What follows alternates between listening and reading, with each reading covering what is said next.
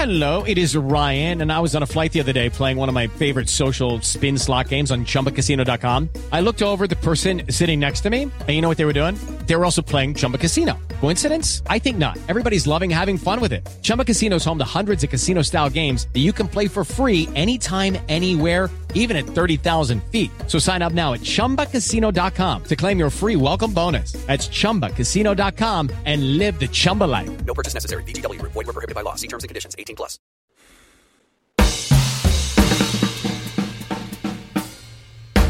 Whoa.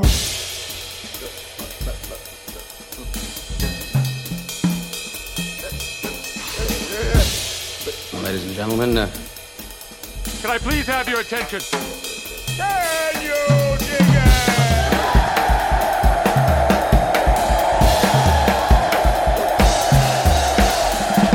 Do not touch that podcast dial. This is not Jonah Goldberg, but it is The Remnant. I'm David French, filling in for Jonah. And uh, you're not going to want to miss this conversation because it's going to... Uh, what is the phrase the kids use these days? Catch all the smoke. We're going to talk about all of the contentious stuff today. Um, I've got a great guest, my friend Jonathan Rauch. Uh, we've actually talked before, haven't we, uh, John, on the on the Remnant podcast when I filled in for yeah, Jonah? I, we did the Constitution of Knowledge. Yes, yes. Well, I was just about to say, Jonathan Rauch, author of the Constitution of Knowledge, A Defense of Truth, that we talked about. And And we actually, I remember that conversation well because we got into the perennial conversation that you see online um, everywhere right now, sort of who's more dangerous, the illiberal left and the illi- or the illiberal right. And you used an analogy that I keep using and attribute to you every time of the difference between cancer and a heart attack. um where one side essentially is a is a cancer working its way through institutions. The other side, however, um, is capable of inflicting sort of sudden death, as in a heart attack, on our political community. Um, I've found that helpful ever since, and it's generated no end of uh, controversy and commentary in the Dispatch and Remnant community. So maybe this conversation will be as memorable as that conversation. Oh, God, I hope not. Well, it could be. Maybe we should talk about farm subsidies and agricultural regulation. Well, don't you ever get tired of the controversies? Um, I, you know, I do actually get tired of the controversies. At the same time, I kind of have this feeling, and maybe it's just, I don't know if it's masochism or what, that you can't abandon the discussion of the most controversial things to the loudest and most extreme voices. We got to be able to have conversations about even the most contentious stuff, um, even when it results in unpleasant backlash, because somebody's going to be talking about it. And, and oh, yeah, I, I certainly agree with that. What gets me dispirited sometimes, it'll take us into the meat of our conversation, but the things that we're choosing to center our controversies on. Right. You know, it used to be war and peace and the essentials of foreign policy, and for a brief moment, maybe in Ukraine it is. But, you know, we talked about things like important things that really changed the world, yeah. You know, everything from, from tax rates and foreign policy. And, and now we're, in the pre-call, you were instructing me on the latest doings of someone named Hemingway, who is famous for being famous and saying shit, and everyone's talking about that. Um, yeah. Yeah. You, you know, I remember, not to do the back in my day kind of thing, I, I remember the very first political debate I attended at college. It wasn't at my college. I went to Vanderbilt. I was I was going to school in a small Christian college in Nashville called Lipscomb University. Uh, went to a debate at Vanderbilt that was packed. It was packed. And I went to see it because w- one of my favorite professors at Lipscomb was a participant in the conversation. And one of the core issues at in play was the deployment of the M X missile. Mm-hmm. Do you remember oh, that I remember um, well. debate back yep. in the day? Yeah. So you had a thousand plus students to hear a substantive discussion about American policies of nuclear deterrence at the height of the Cold War. Um, it was... I, I, there, it was incredibly memorable. I remember it was incredibly tense, and it was incredibly consequential because we were talking about the kinds of policy decisions that could be seen as provocative or perhaps appeasing of a um, foreign power that presented not just an existential threat to sort of uh, the American constitutional republic, but an existential threat to Western civilization itself in the event of global thermonuclear war. Of course, war. And you and I grew up in the era, the conversation, for example, was about communism. How to deal with it. Right. You know, this is a system that probably killed, what, fifty million, one hundred million people and had tens of thousands of nuclear warheads aimed at us. We're, we're both glad it's gone, but but I still remember my equivalent of your formative event was when I was a freshman at Yale, going to a debate between George McGovern and William F. Buckley. Um, and mm. as you can imagine, the place was filled to the rafters. And as you can imagine, the, the students uh, were pretty much all on McGovern's side. But as you can imagine, it was also a, a pretty serious, contentious, and very interesting session talking about real stuff. And now instead, so much of so much of the dialogue is culture wars all the time. Yeah, yeah, it really, and, and I think, you know, it puts us in a quandary because I'm having this um, alarm going off in my head, which is hypocrisy alert, hypocrisy alert. Are we about to become part of the problem or perpetuate the problem by the conversation that we're about to have? Um, and I, I, I'll be honest with you, John, I struggle with this when I when I'm thinking about what to write about. I've written a ton about Ukraine, uh, just a ton about the the uh, the conflict, both uh, at the Dispatch and at the Atlantic. I've written extensively about Ukraine and um, the state of the war, the possibility of a tactical nuclear exchange, um, the possibility of defeating Russia or at least um, inflicting such severe losses on Russia that it that it, it functions in essence as a as a defeat. Um, and yet, you know, if you focus on Russia and Ukraine, it often feels as if a substantial part of the national conversation proceeds in a culturally consequential way, um, without the participation of reasonable voices who have something to contribute. And and so it's it's a, sort of always a back and forth. I mean, do I focus on the thing that is the the main thing? Or is it, do I focus on the thing that is the topic of conversation? And often the main thing and the topic of, of conversation in American politics are two different things. Well, I'll tell you how I try to deal with that. And th- this does bring front and center an article on, on the gender ideology issues that I recently wrote. Um, but recently I've been trying to handle that by, first of all, um, in my inbox, if I see the latest thing by, you know, it could be a very good journalist, people we both, we all know, but if, if, right. If it's more about the culture wars, what we're teaching in schools about race or pronouns or whatever, I skip it usually. I just figure I've got enough mm-hmm. on that. Um, the second thing is I look for pieces like yours, which when they enter those debates have something constructive to say. Uh, I've, I've pretty much decided that if the point of the thing is just to alert me to the dangers of the other side, whoever that may happen to be, I don't have time for it. Um, and then what I've tried to do, I'm not a culture warrior. My writing has stayed mostly in the realms of policy and politics, and, and I especially try to find constructive things to say.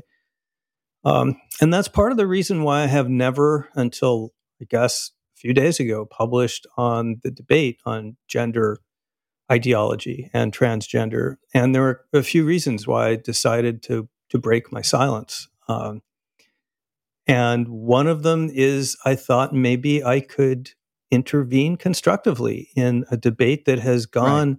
pretty sadly downhill. So, you know, I used to say that, that the gay marriage debate is not, in fact, a debate between bigots and perverts.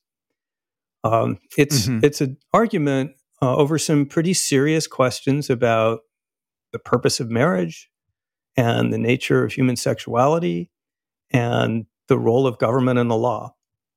And I, I see the right. transgender debate going down the same road that the, the gay debate went down in the nineties, which is increasing domination by extremists on both sides who are really there to fire up the troops um, instead of figure out a way through some of the really fundamentally non-cultural issues that are at stake here. Like, what do we mean by sex and gender? What do we do about minorities? How Right. do we balance minority rights against majority rights? How do we balance privacy interests against dignity interests? Really tough stuff. Well, let's let's do some table setting, because um, I, I thought your piece, uh, and which we'll we'll walk through and we'll link in the show notes, was an incredibly helpful contribution to the debate. So, but let's do some history and table setting about your, which I thought was very helpful in your piece. You talked about a lot of your own history in the gay rights movement and your own participation. In particular, you've really been a um, a bridge building voice between those people who have expressed concerns about religious liberty and free speech and those people who have long advocated for um, more recognition of L G B T rights in the public square. And so could you kind of give us a little bit of your history in in this debate itself? And then we'll move from there into sort of how you see some similar themes playing out right now in the gender identity debate. Well, I'm about to turn sixty-two. I am a white, cisgender, homosexual male. Um, I'm very much a a member of my generation. We're the post-Stonewall generation. We did not have to do the hard work of originally coming out, being fired from our jobs, uh, being wiretapped by the F B I. Um, we were excluded from the military and from security clearances and a lot of stuff like that. But by the time I was thirteen, the American Psychiatric Association was no longer defining me as mentally ill, for example. So I came along in the second wave. And the second wave was, uh, we now had organized groups like Human Rights Campaign and GLAAD and a bunch of others. And we were working in the courts. But what some of us saw unfolding in the nineties was what we viewed as a takeover of uh, what was then called lesbian and gay civil rights movement. We didn't have LGBTQIA plus at the time. Um, What we saw is the takeover of that movement, or the attempted takeover of that movement, by some radical leftists, people who had their own agenda, which was largely anti-religious. It was very absolutist in its treatment of religion. Um, uh, often it felt a kind of contempt for religion, ignoring the fact that one of the pillars of gay civil rights were Metropolitan Community Churches, our churches. It expected and valorized a certain kind of radical leftism. It imported issues that we thought were extraneous, like abortion. And it bothered us that that this group of leftists, many of them coming out of academia and left-wing activist circles, were representing themselves as the spokespeople for the homosexual population in America, because they weren't spokespeople. They were self-appointed spokespeople, but the gay and lesbian population was hugely diverse. twenty-five percent of us voted for George W. Bush in two thousand. Um, and and we, just, a group of us, I mean, an informal group, I mean, a lot of different people, no formal connection. Uh, you've heard of some of them, like Andrew Sullivan and maybe Bruce Bawer, and there are others you may not have heard of who are also super important. Uh, Dale Carpenter, uh, David Bowes. We said, you know, we need to try to take this thing back, for a few reasons. One is that the radical left is not representative. Another is that they're simply wrong. The stuff they're demanding is, is, is not good ideas. And the third is that this is setting back our movement, because we're not a radical movement. All we really want is equality. We want the same things other people want. We want to be able to serve in the military and raise our children and get married. There's nothing radical about any of that. So by misportraying us as wanting to, you know, overturn the bourgeois oppressive sexual order or whatever, um, they were doing no one any favors.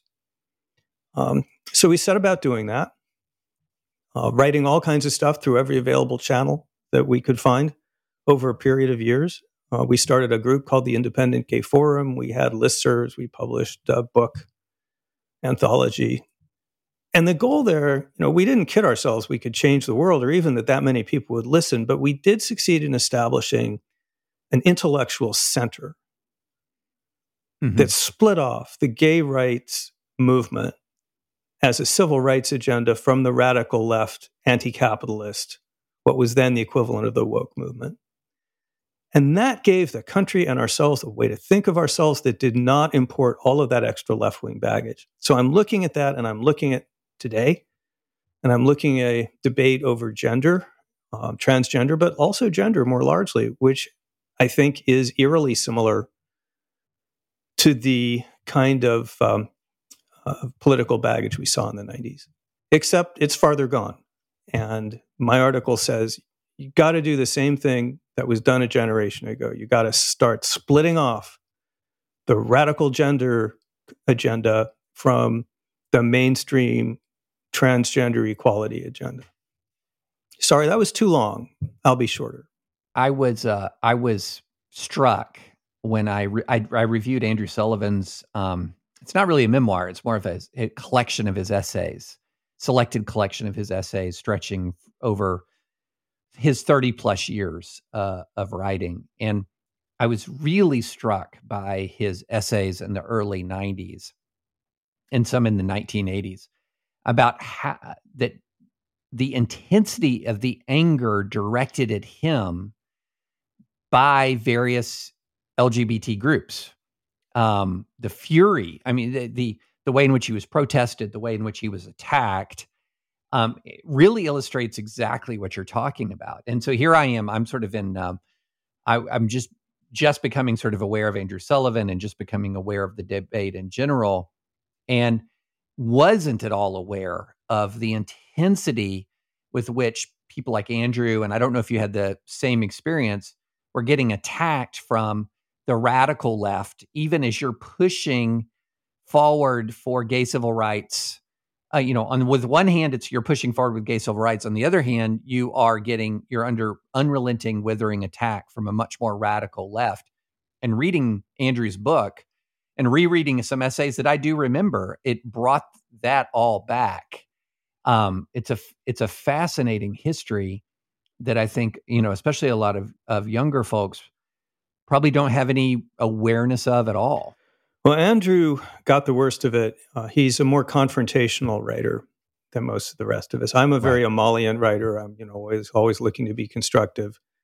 Um, Andrew is willing to be pretty fierce and confrontational, but he also became a symbol to the left of uh, kind of the mm. first and most prominent person to fearlessly put his head above the parapet.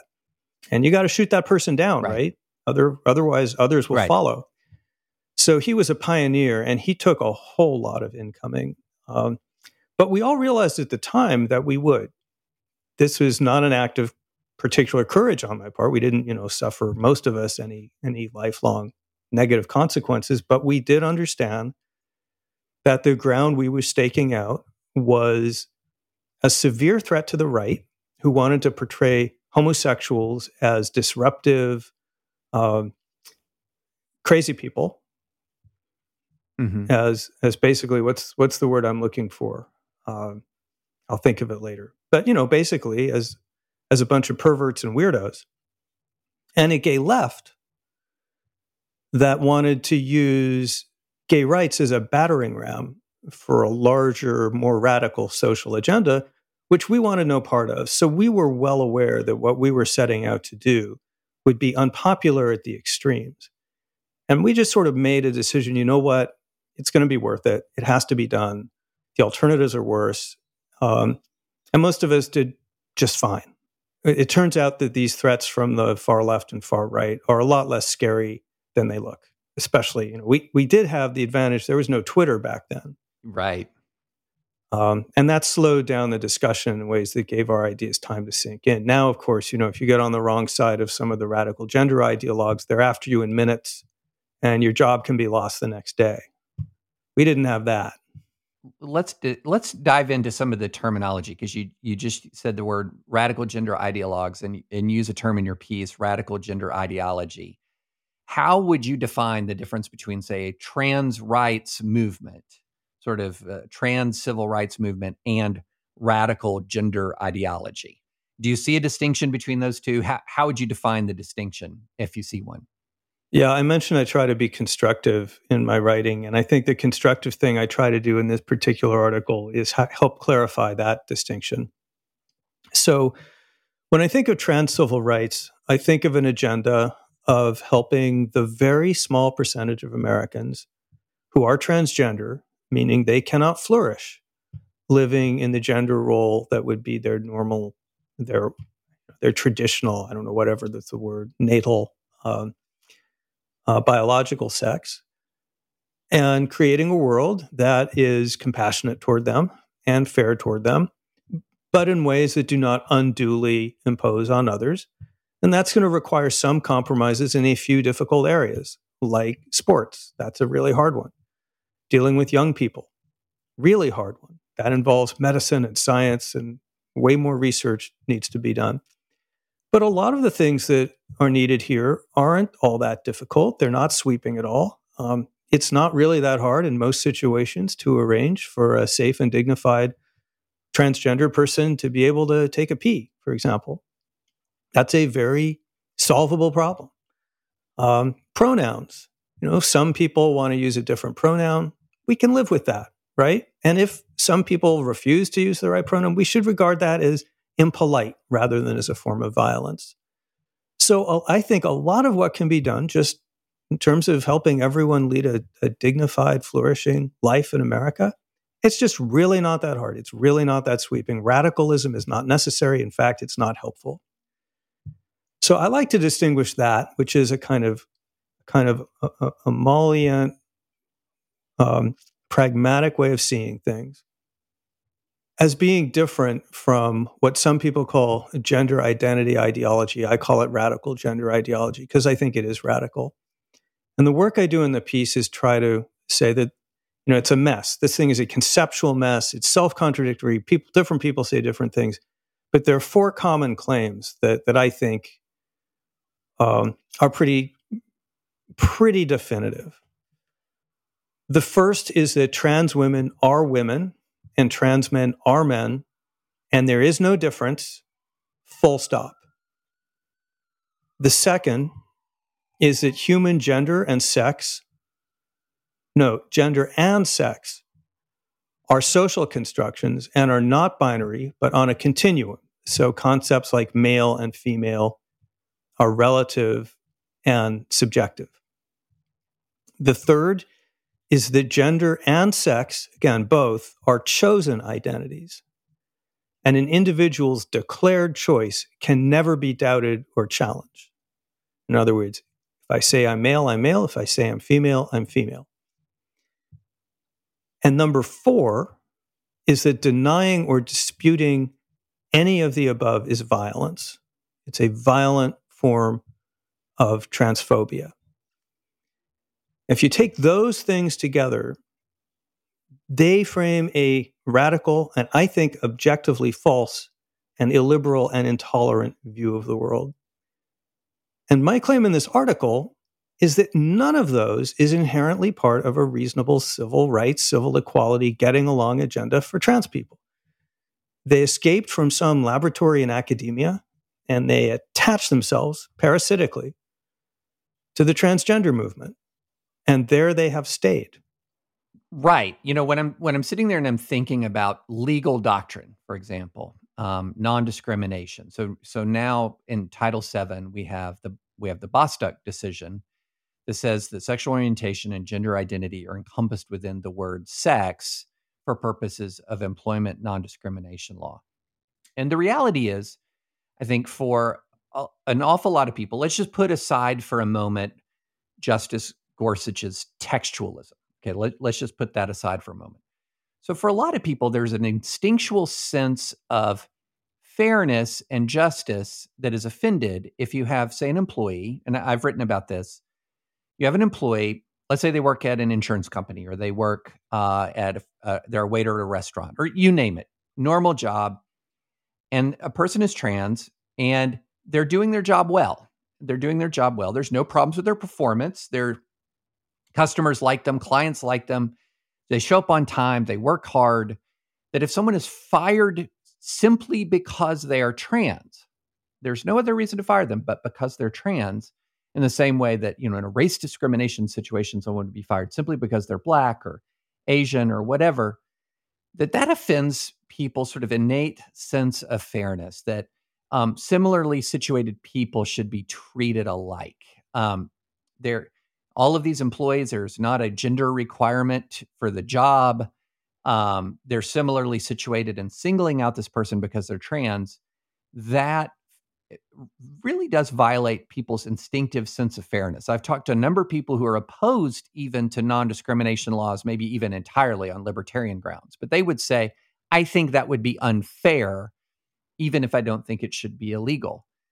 But then there's something else. If the person is then, if there, the argument is, um, well, wait a minute, now the person, instead of um, serving pizza at a restaurant or selling insurance at an insurance agency, is getting in the pool, to take an example of the Lia Thomas situation, and swimming against people who have not gone through male puberty, for example.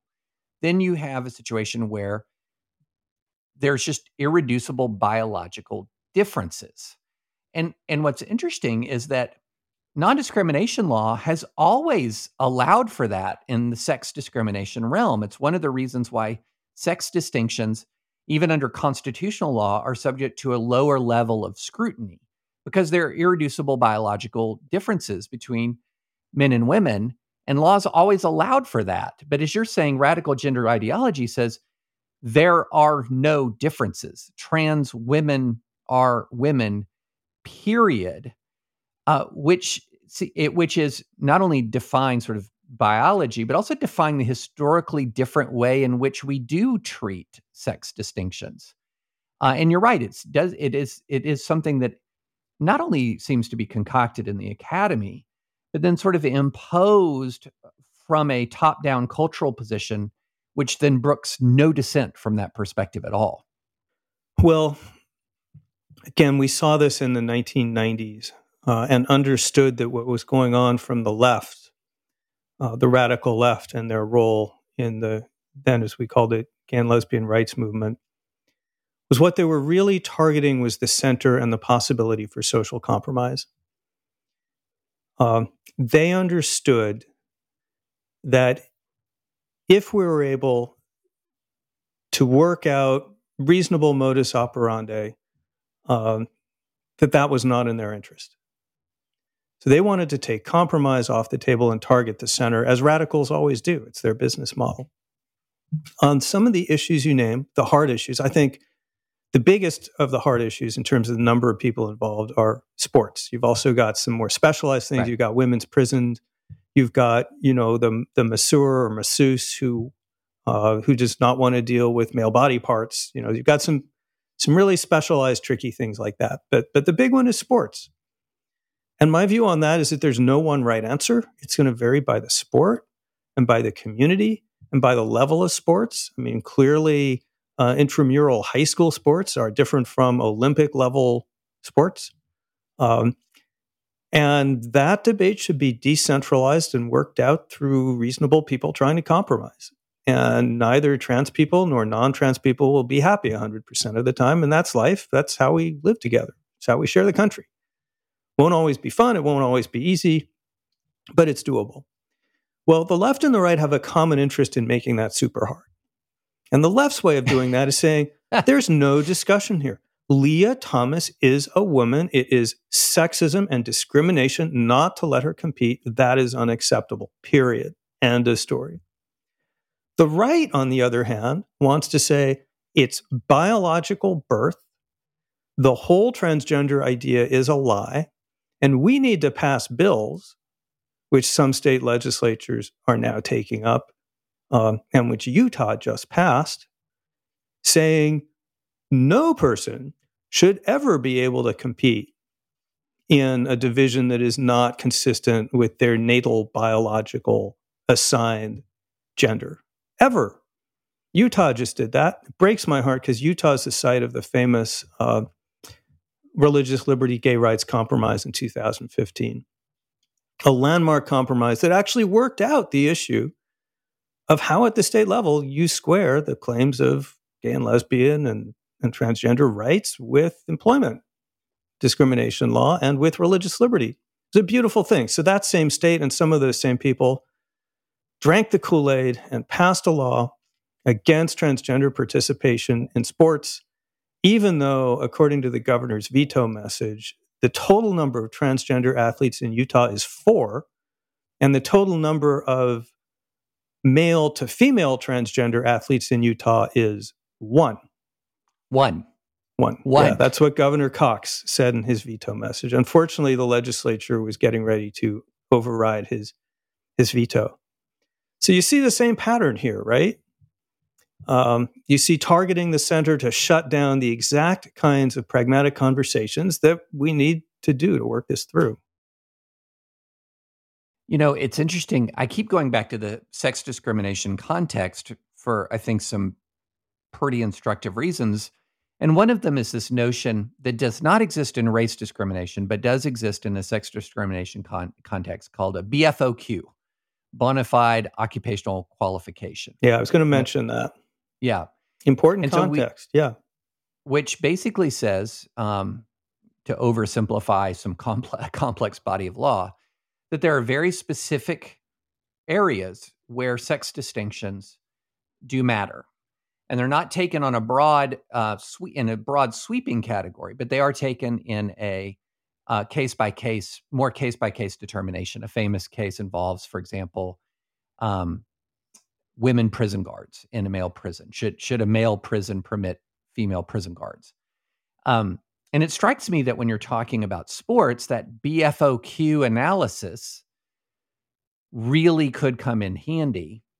Um, especially not not sweeping across all sports, but on a sport-by-sport basis. And I think what you'd end up finding is that the, the biological sexual distinction, the biological distinction really matters on sports that are speed, power, mass sports. In other words, the, the, those sports where those qualifications, so for example, swimming is one of them, power, um, an enormous amount of power involved in swimming. And if somebody's been through um, male puberty, they're going to, in the aggregate, have some advantages in these speed, power, mass type sports. Um, all of that is dealt, can be dealt with in this B F O Q kind of analysis that really does take things case by case, um, or or literally sport by sport, if you're going to going to be talking about it like in that way. Whereas, as you're saying, the radical gender ideology cuts all of that off at the knees and says, what are you even, why are you even having this conversation? Lia Thomas is a woman. Um, and, and that's where, you know, and I think that I, I'm not even so much troubled about the existence of that as a conversation. We always have, we have radical ideologies around us all the time. Uh, the United States is one of the most comfortable places to live if you have a rad- radical ideology. You're you're protected by the First Amendment. You have a lot of institutional homes you can be a part of. I'm not super troubled by the existence of radical ideologies, but I think what troubles me about this is not as so much as its existence, but its relative cultural power, um, and and and its ability to sort of um, the ability of the the radical ideologues to inflict sort of concrete cultural harm on dissenters. Well, I would concur with that if we add the important context that you also have the increasingly abusive use of political power on the right. Right.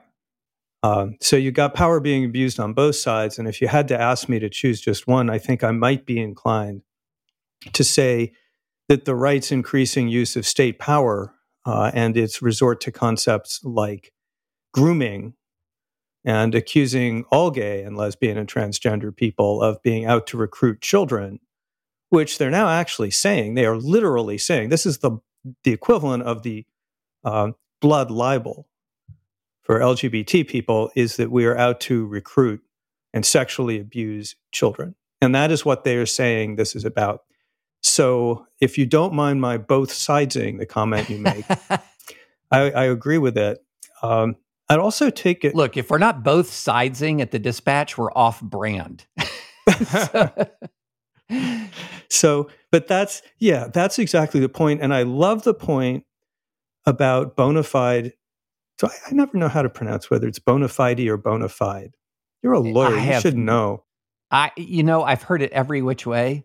Um, in the South, the way I most hear, often hear it is bona fide. which I and maybe that's maybe that's just my part of the uh, South where I grew up, but, but uh, I've either heard it bona fide or bona fide. Or bona, bona fides, oh, I'm going to go with or, bona fide. That's yeah. an important point. The law of discrimination has always left exits and doors and some play in the joints for these difficult situations.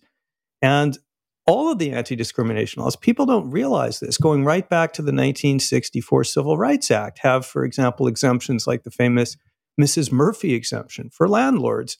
They're allowed to be racist if they're just renting out part of their house. Now, maybe not ideal, but it was just a way of dealing with the problem. It was a big problem back then.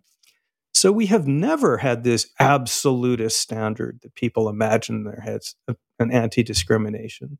Uh, and we shouldn't now.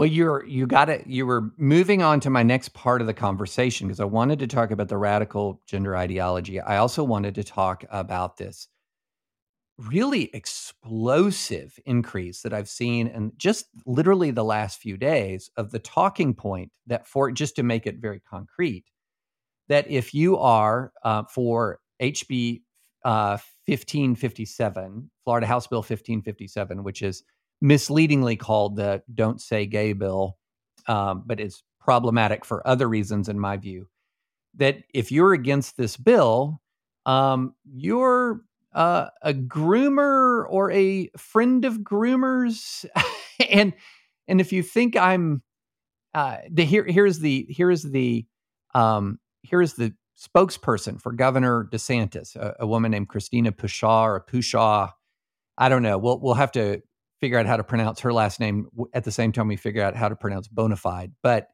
She says if you're against the anti-grooming bill, you are probably a groomer. Or at least you don't denounce the grooming of four to eight-year-old children. Silence is complicity. This is how it works, Democrats. And I didn't make the rules. Um, a couple of things on this. Can, can can let's just get it right out there for those who've not followed the flagship podcast of the Dispatch Podcast Network, known as Advisory Opinions, where my colleague Sarah Isger and I, Isger and I talk about all things legal. Every time you hear a talking point about the Florida law that says it's confined to dealing with education of four to eight-year-olds, the person saying that is either ignorant of the law or lying to you. It the law sweeps through K through twelve education in, uh, to ban education that is deemed to be not age appropriate on the basis of sexual orientation or gender identity. Um, I, I just wanted to read that to you, and and it seems to me, John, what's happening, and and look. I, It's hard for me, it's hard for me to, and, and I don't want to come to this conclusion because it's awful. It's awful, but it's hard for me to, to dis, it's getting harder for me to dismiss the idea that what's happening is that some segment of the right-wing world is actually now starting to pander to either a QAnon or QAnon curious base. Um, I don't know, is that, Is that too much to say? Well, I would defer to you because you're much closer to right-wing land than I am. Um, you live in a in a very red area. And if that's what you sense is going on, then uh, it wouldn't altogether surprise me. Um, I don't think that's the only thing going on. No. Another no, thing so going on is good old-fashioned homophobia. Right. As I mentioned, the idea, let, let's, okay, let's be clear about terminology. This word grooming, what that refers to is the sexual abuse of children. Uh, that's what we're talking about. So what's happening here is that this person in Florida, whose name we can't pronounce, is saying that anyone who disagrees with this law, which punishes instruction or, according to the preamble to the law, discussion, yes, it's still in there. The word discussion is there.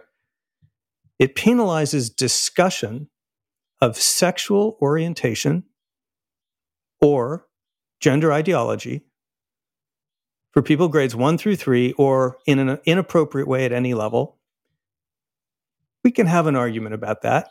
It's a crummy law, but what this person is saying is if you disagree with this law, you are complicit in the sexual abuse of children. They might as well be saying if you don't share my views on the Israel-Palestine conflict, you are in favor of slaughtering and drinking the blood of Christian babies. That's the level of what we're talking about here. And this is, as I said, the ancient blood libel against gay people. And they're going back to it. And they're going back to it because, like the Protocols of the Elders of Zion, it's very effective. Um, QAnon, as we know, has some roots and some similarities with the Protocols of the Elders of Zion. That's a famous anti-Semitic tract that was whipped up by some czarist propagandists, passed off as as supposedly the Jewish plot to take over the world.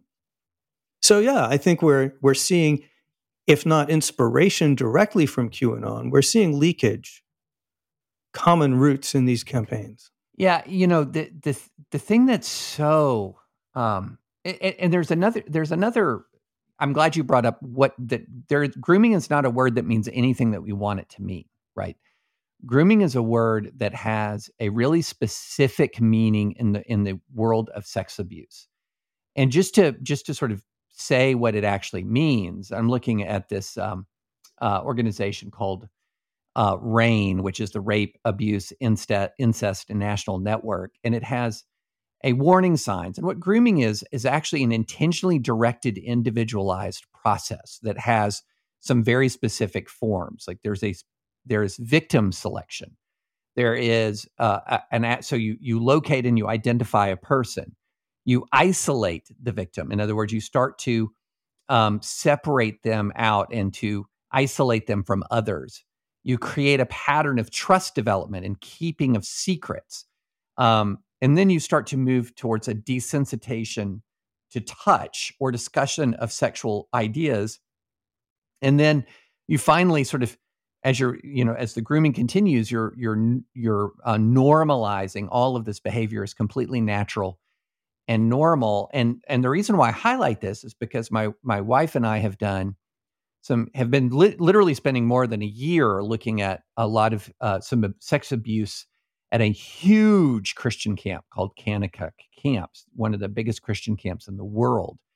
And they have had one of the worst. They had one of the worst sex predation scandals that you've never heard of.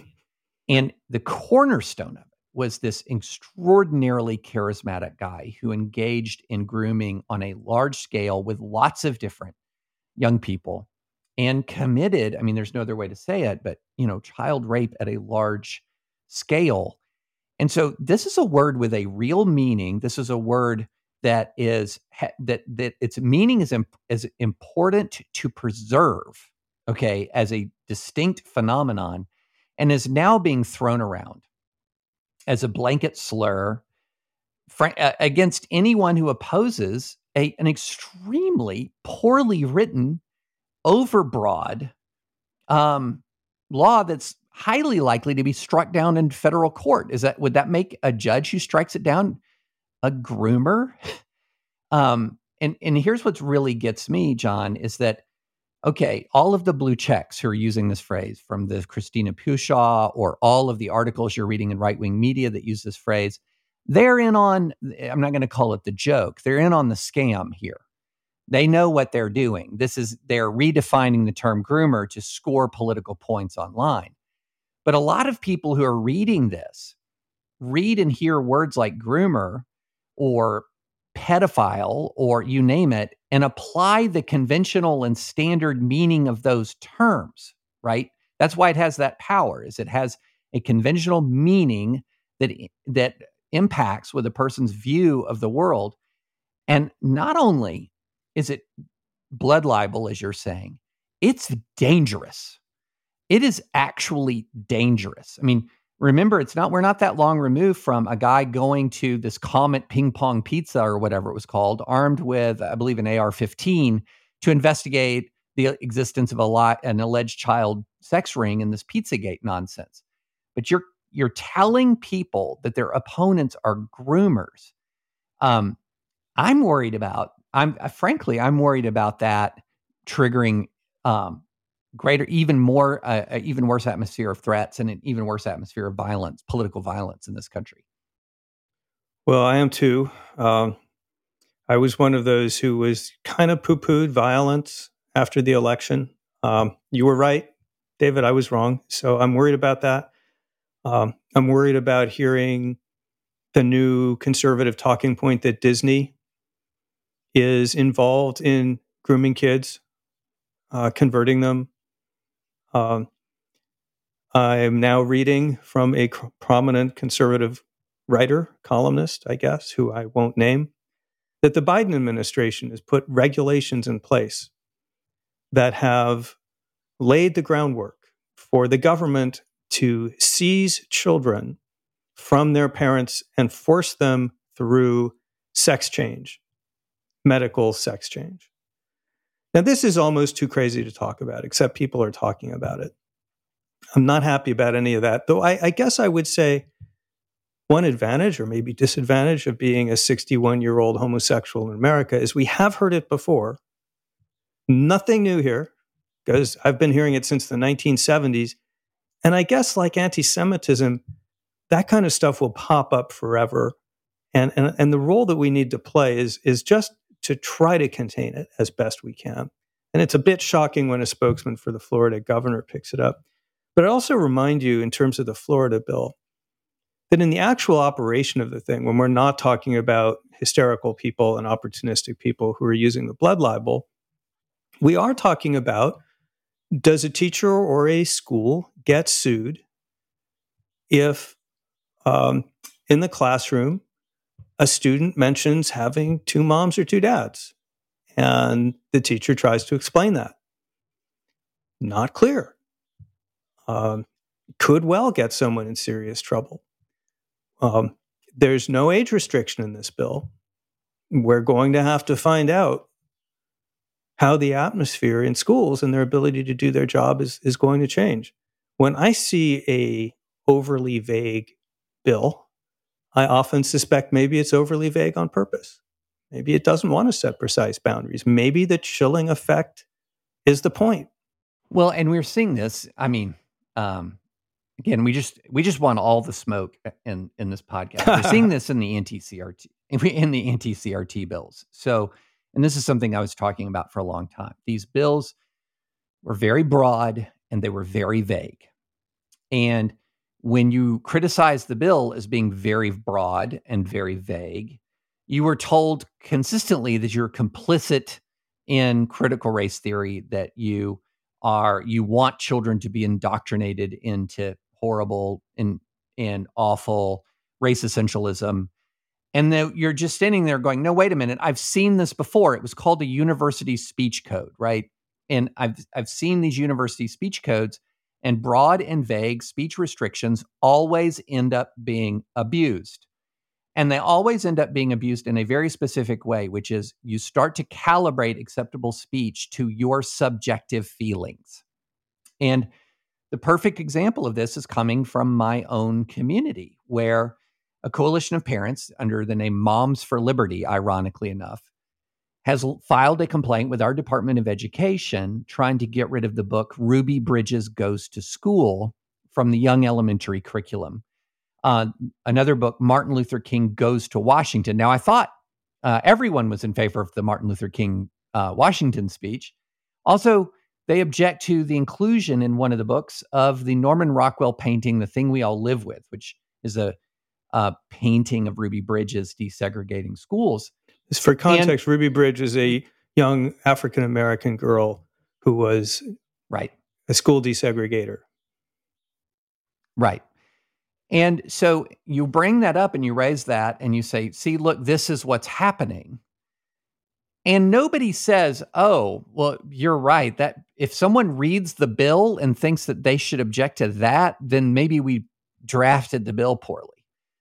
No, what the attitude is, well, you know, is either don't talk about it, shut up and don't use these examples, or, well, you know, there's a, just a message being sent and that parents are fed up and they're not going to take this anymore. And so what if a few parents go too far? Um, which is, again, it's all coming, it's exactly the kind of argument that I experienced time and again in the late nineties and early two thousands taking on university speech codes, where ah, you know, so what if there's some excesses? That's the price you have to pay for cleansing the public square of these bad ideas. And it's flipping around into um, the world of right-wing legislation at scale. And it's it's really interesting the way in which, rather than justifying uh, the legislation by reference to specific issues, questions about the legislation are fended off with insults: groomer, pedo, pedosympathetic, whatever you want to call it. And and uh, it, it's an extraordinary development. But I guess if you take the whole big sweep of American history and our view of free speech in American history, these kinds of things just keep coming back again and again and again. Well, and they always will. Uh, what's been interesting to me as a longtime student of, of free speech issues, wrote my first book about it in nineteen ninety-three, is the way these issues ping-pong back and forth between the far left and the far right. Isn't it yeah. interesting that the principle that's being used now by anti-C R T bills and others on the right is to protect uh, children from unsafe ideas and from feeling uncomfortable? Yeah. And didn't the legislature somewhere, I don't know if they passed it, but didn't they introduce a bill somewhere that would ban uh, exposing students to ideas that might make them uncomfortable or feel unsafe? And that was coming from the right, but of course that originates in the safe space movement, the emotional safetyism movement we see in universities on the left, where students have massive protests because telling them that uh, they're on their own um, for their taste in Halloween costumes is traumatizing. So no, there's no end to it. No. I would like to know, I would like to know if, I mean, what are the grounds on which someone objects to Ruby Bridges goes to school? What are they, like, what are they claiming is the problem with that? Unfortunately, I know chapter and verse because I've read the complaint more than once. And it essentially boils down to the the materials consistently show angry white parents. So These are, there are pictures of Ruby Bridges desegregating the schools. And of course, she's surrounded by U S Marshals, which, by the way, can you imagine the courage of a very young girl being having to, to walk to school surrounded by U- federal marshals, surrounded by screaming, angry parents?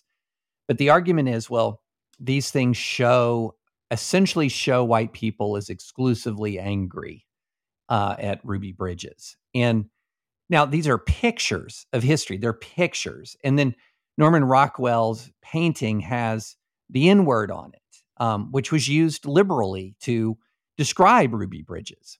And so they say, well, you can't expose children to the N-word um, in that context. And so the argument is, well, let's C R T, because remember, this is an anti-C R T bill they're, they're complaining under. The argument is that it's C R T because the actual depictions of history are weighted against the white people in the South. And just articulating it, you realize it's ridiculous, right? Or just articulating it, you realize it's ridiculous. But this is what C R T has become to people, is anything I don't like about race. And anything I hear that I don't like about race, sort of from the left, well, that's C R T. Um, and in fact, this is quite intentional. You know, Chris Rufo, who is one of the architects of this anti-C R T program, has talked about sort of taking C R T and using it as a proxy for anything you hear that you subjectively think is weird or off or bad, then that becomes C R T.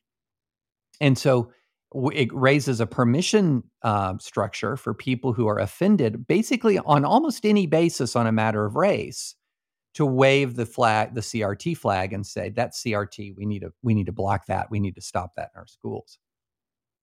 That is, the, the account you just gave me, David, is so preposterous. I reacted the way you did. As you recited it, I thought, really? Is yeah. that is that serious? Can someone put forward that claim with a straight face? Well, and the other thing that ends up happening here, um, not to use... Um, Jonah's podcast and and your guest spot for my monologuing. Oh, go ahead. It's, serves Jonah right. That's exactly right. The other thing that's happening here is we have an atmosphere where, thanks to social media, I can learn immediately of every outrage that the other side commits. So I have extreme awareness of every single thing that has happened around the country, not every single, but a lot of things that have happened around the country that are truly bad. I mean, there are places where, say, a third grader or whatever, a second grader is being taught that there's something inherently wrong with whiteness or whatever. And so then here I am sitting in my local community where none of this is happening, but I want to draw the line in the sand right here and now. And then what ends up happening is I start, I you draw the line in the sand, and you're not drawing the line at the sand at radical and C R T. You start, you end up drawing the line at the sand against honest discussions of race. In Ruby Bridges goes to school. Ruby Bridges goes to school. Exactly. Let me ask you this. We're starting to starting to run out of time, but um, you have written a lot over the years about the atmosphere, the climate of free speech on campus. Um, in fact, you right before in the green room, what we call like talking before the podcast, you you raised a an issue at Emory um, that is you know, sort of the latest in the campus free speech wars. Do you feel like you're in a position to say, here is my general assessment of where the campus free speech wars are? Have we? I think these these uh, the sort of waves of campus censorship, like waves of censorship on, on the larger culture, ebb and flow. Are we ebbing? Are we flowing? Are we rising? Are we falling? What's your what's your assessment of the state of free speech on campus? I'm going to kind of waffle and say, ask me in five years. I think if you ask our friend Greg Lukianoff, he'll say it's getting worse. Right. And he'll have plenty of data for that. Uh, he's at the Foundation for Individual Rights and Education, and he'll point to the hundreds of cases of professors being disciplined um, in the wake of uh, campaigns to cancel or silence them. And he will point out, a point on which he's simply right, that the nature of the problem on campus has migrated away from formal speech codes, though those are still around and they're still a problem, but migrated away from that to social environments that are chilling and coercive. Increasingly, what I'm hearing from, pro- from professors, including progressive professors, is that they can't get their students to speak in class because students are worried about being called out on social media, saying something wrong.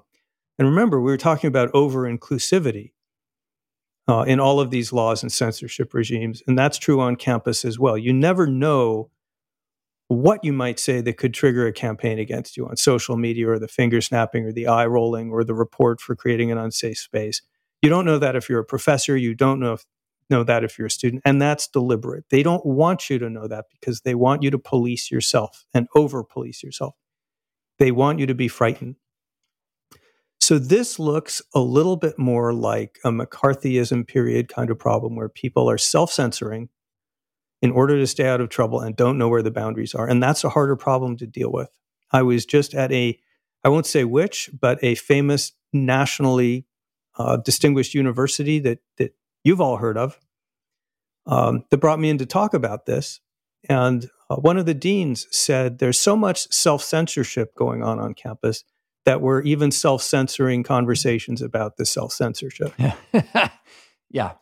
So that's the bad news. And I would agree with Greg on all of that. The reason I said ask me in five years is I think maybe, could go either way, but I think we're in one of those inflection moments where more people, including especially progressives on campus, are realizing that they're in a toxic and chilled environment, and they don't like it. The students don't like chilled classrooms. Professors don't like chilled classrooms. No one likes being in an environment where you have no idea what you say that might get you in trouble. It might be saying Halloween costumes. You know, work that out amongst yourself, students. That shouldn't be controversial, but it right. was. Um, there's increasing realization among faculty that academic freedom is a real issue here, and that what's often being targeted is academic freedom. I just noticed that the student paper at Emory has proposed that there should be a formal body of elected officers of students and professors who should be required to pre-approve any mentions of slurs in the classroom. So, for example, If it's a law class and I'm teaching Westboro Baptist Church free speech and their signs and chants said, God hates fags, I would not be able to teach that without going to a tribunal, pleading my case, and having them clear it. Um, people are realizing this is inimical to academic freedom. Yeah. And so I'm starting to see more will being mustered in the academic world to push back. And I don't think it's it's gelled yet to the point where we can say it's going to succeed organizationally. But I think we are seeing eyes opening to how perilous this situation is.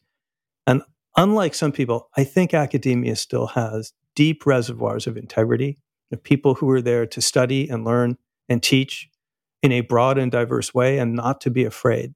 And the question now, I think that the, the inflection point we're at, or is that silent majority, which clearly is a majority on right. campus, capable of mobilizing to push back against the actually relatively small numbers of activists who are dominating and chilling the conversation? I'm sorry for the long answer, but no, that's no, that's a great answer. It's it's right. It's where I think we are, and here is the here's the good. Let me start with my assessment of the good news. twenty plus years of litigation means that the formal structures that university use, universities used for a long time to censor speech on campus are either largely gone. So, for example, we went from, by F I R E S ranking, about seventy-five percent of universities that had at least one policy that clearly prohibited constitutionally protected speech to maybe a quarter of universities have speech codes and they're not enforced. So the The there is n- the formal legal mechanisms for punishing "quote unquote" bad speech have been largely swept away. The bad news is we swept them away right as peer chilling and peer sort of censorship rose. But what that means, I think, is if we can get through this wave of the peer censorship that, as you correctly note, makes people miserable.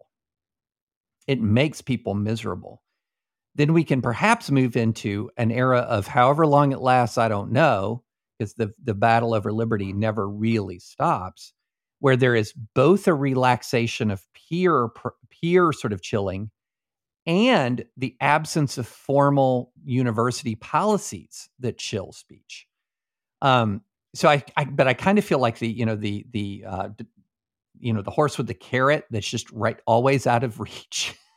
It's right, right when we think we've gotten rid of the formal legal structures, up rises peer censorship. And then when peer chilling maybe recedes, or some of these formal legal structures going to start rearing? I mean, who knows? But I think your analysis is is spot on. It is peer-centered now.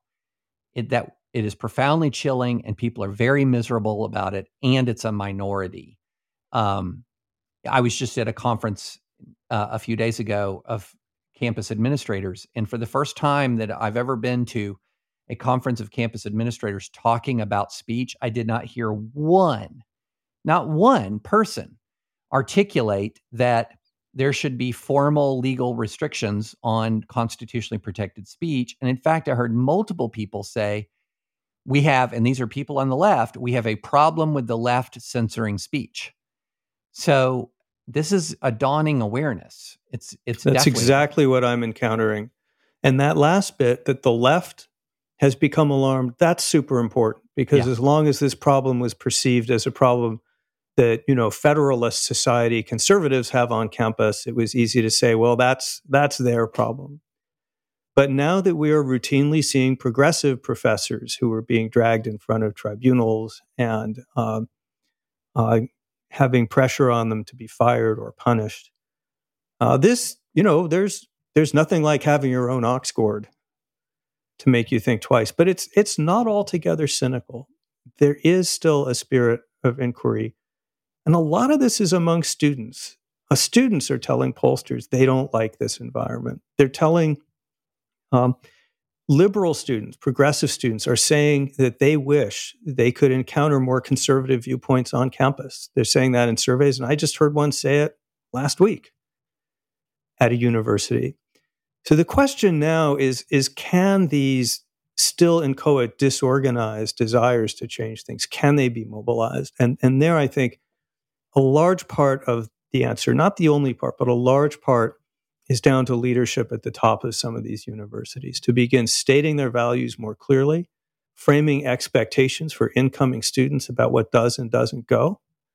Um, they don't know what the First Amendment says when they walk into into university. They have no idea. No one's told them. Well, no wonder they think hate speech is unconstitutional and a safe space is guaranteed. So there's that. But on your other point, the sense of of sort of, do we ever get ahead of this game? Whenever I can, I, I try to remind people that the idea that speech that is offensive, bigoted, wrong-headed, heretical, blasphemous, or just stupid, that that kind of speech should not only be tolerated, but actually protected by the government is the single craziest, most counterintuitive social idea of all time, bar none, redeemed only by the fact that it is also the single most successful yeah. social idea of all time, bar none. It gives us knowledge, it gives us peace, it gives us freedom. But that means people like you and me and Greg and and your children and their children and their children will just have to get up every morning for the rest of their lives and explain it all over from scratch. And we just have to be cheerful about that because yeah. we can do it. Yeah. Oh, absolutely. Absolutely. I, I, uh, I like the way the pseudonymous writer Scott Alexander, he used to have a, a blog called Slate Star Codex that some people had heard about, but he described liberalism as almost like an alien machinery attuned for the purpose of avoiding civil war, that after the wars of religion that devastated the European continent, um, we had to figure out a way to get keep Catholics and Protestants from slaughtering each other. And this this machinery of small L liberalism, this ability uh, to engage in discourse rather than sort of uh, cross swords, it isn't utopian because the discourse can get rough and it's always going to be rough. So it's not utopian. It's not like a coexist bumper sticker, right? It's rough. It's hard. Um, but this is the way. This is the way we have figured out to create a pluralistic society. It's the way. And there's no other. We've not found one. and we've not found one. And when you explain, and what I found is when you explain that to students, you can see the light come on. You can see the light come on. Um, and it's one of the reasons why, you know, but at the same time, if you're going to be committed to civil liberties, and I say this to law students all the time, and I used to not really fully comprehend this, prepare to be constantly, periodically unpopular and not always from the predictable side. Um, there, there was a time when my free speech advocacy meant that I I, I could barely walk into a church with pe- without people saying, attaboy. And then those days are long over, John. Those days are long over. Um, so you have to. Well, we have a lot of be... fair weather friends in our business. That's oh gosh, yeah, that's absolutely. For sure. Absolutely, comes with the territory, and you know, I would also put some of it on us because yeah. folks like you and me, um, we do a pretty good job on the negative liberty side of the equation. And you know, John Stuart Mill and saying how how bad things get if we don't have freedom of speech. I don't think we always do as well as we should have at at going on offense and touting hmm. the absolute miracles of knowledge and human thriving right. that our regime has made possible. True. Um, I think we should sound less defensive and more proud of everything from the vaccine that's protecting me from COVID right now to the entire structure of higher education in America, still the crown glory of American civil society, despite everything that's happened. The establishment of science, the the ending of the wars that generations and generations of people all across the world took for granted. This is a miraculously positive system, and it is especially good for minorities.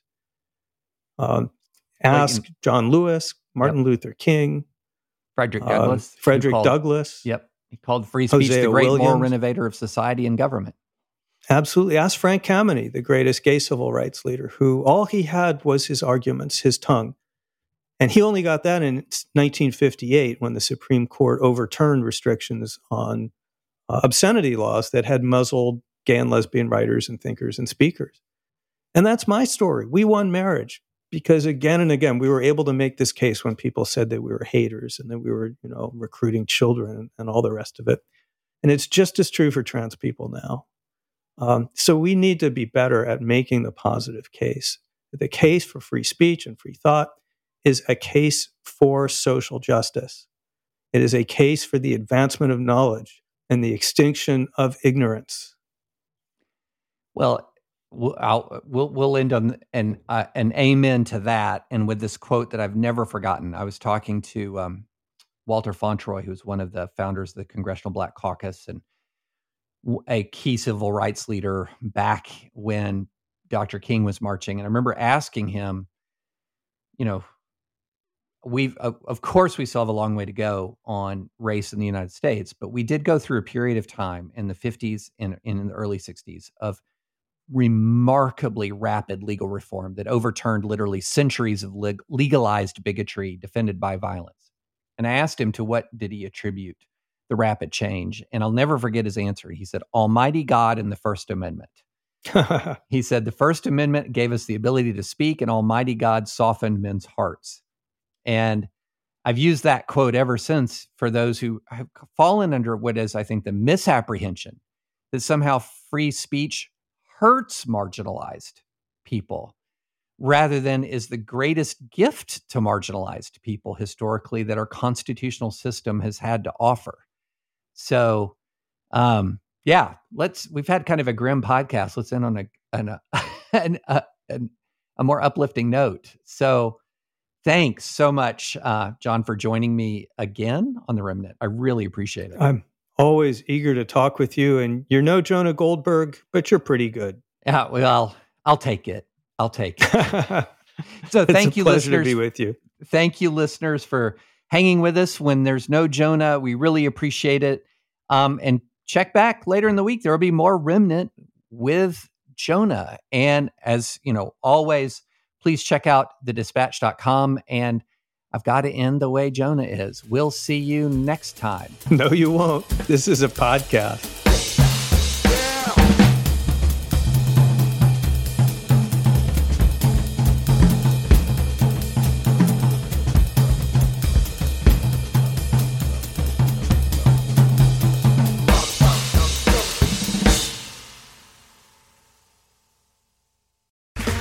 Okay, round two. Name something that's not boring. A laundry? Ooh, a book club. Computer solitaire, huh? Ah, oh, sorry. We were looking for Chumba Casino. That's right. Chumba Casino dot com has over one hundred casino-style games. Join today and play for free for your chance to redeem some serious prizes. Chumba Casino dot com. No purchase necessary. Void where prohibited by law. eighteen plus terms and conditions apply. See website for details.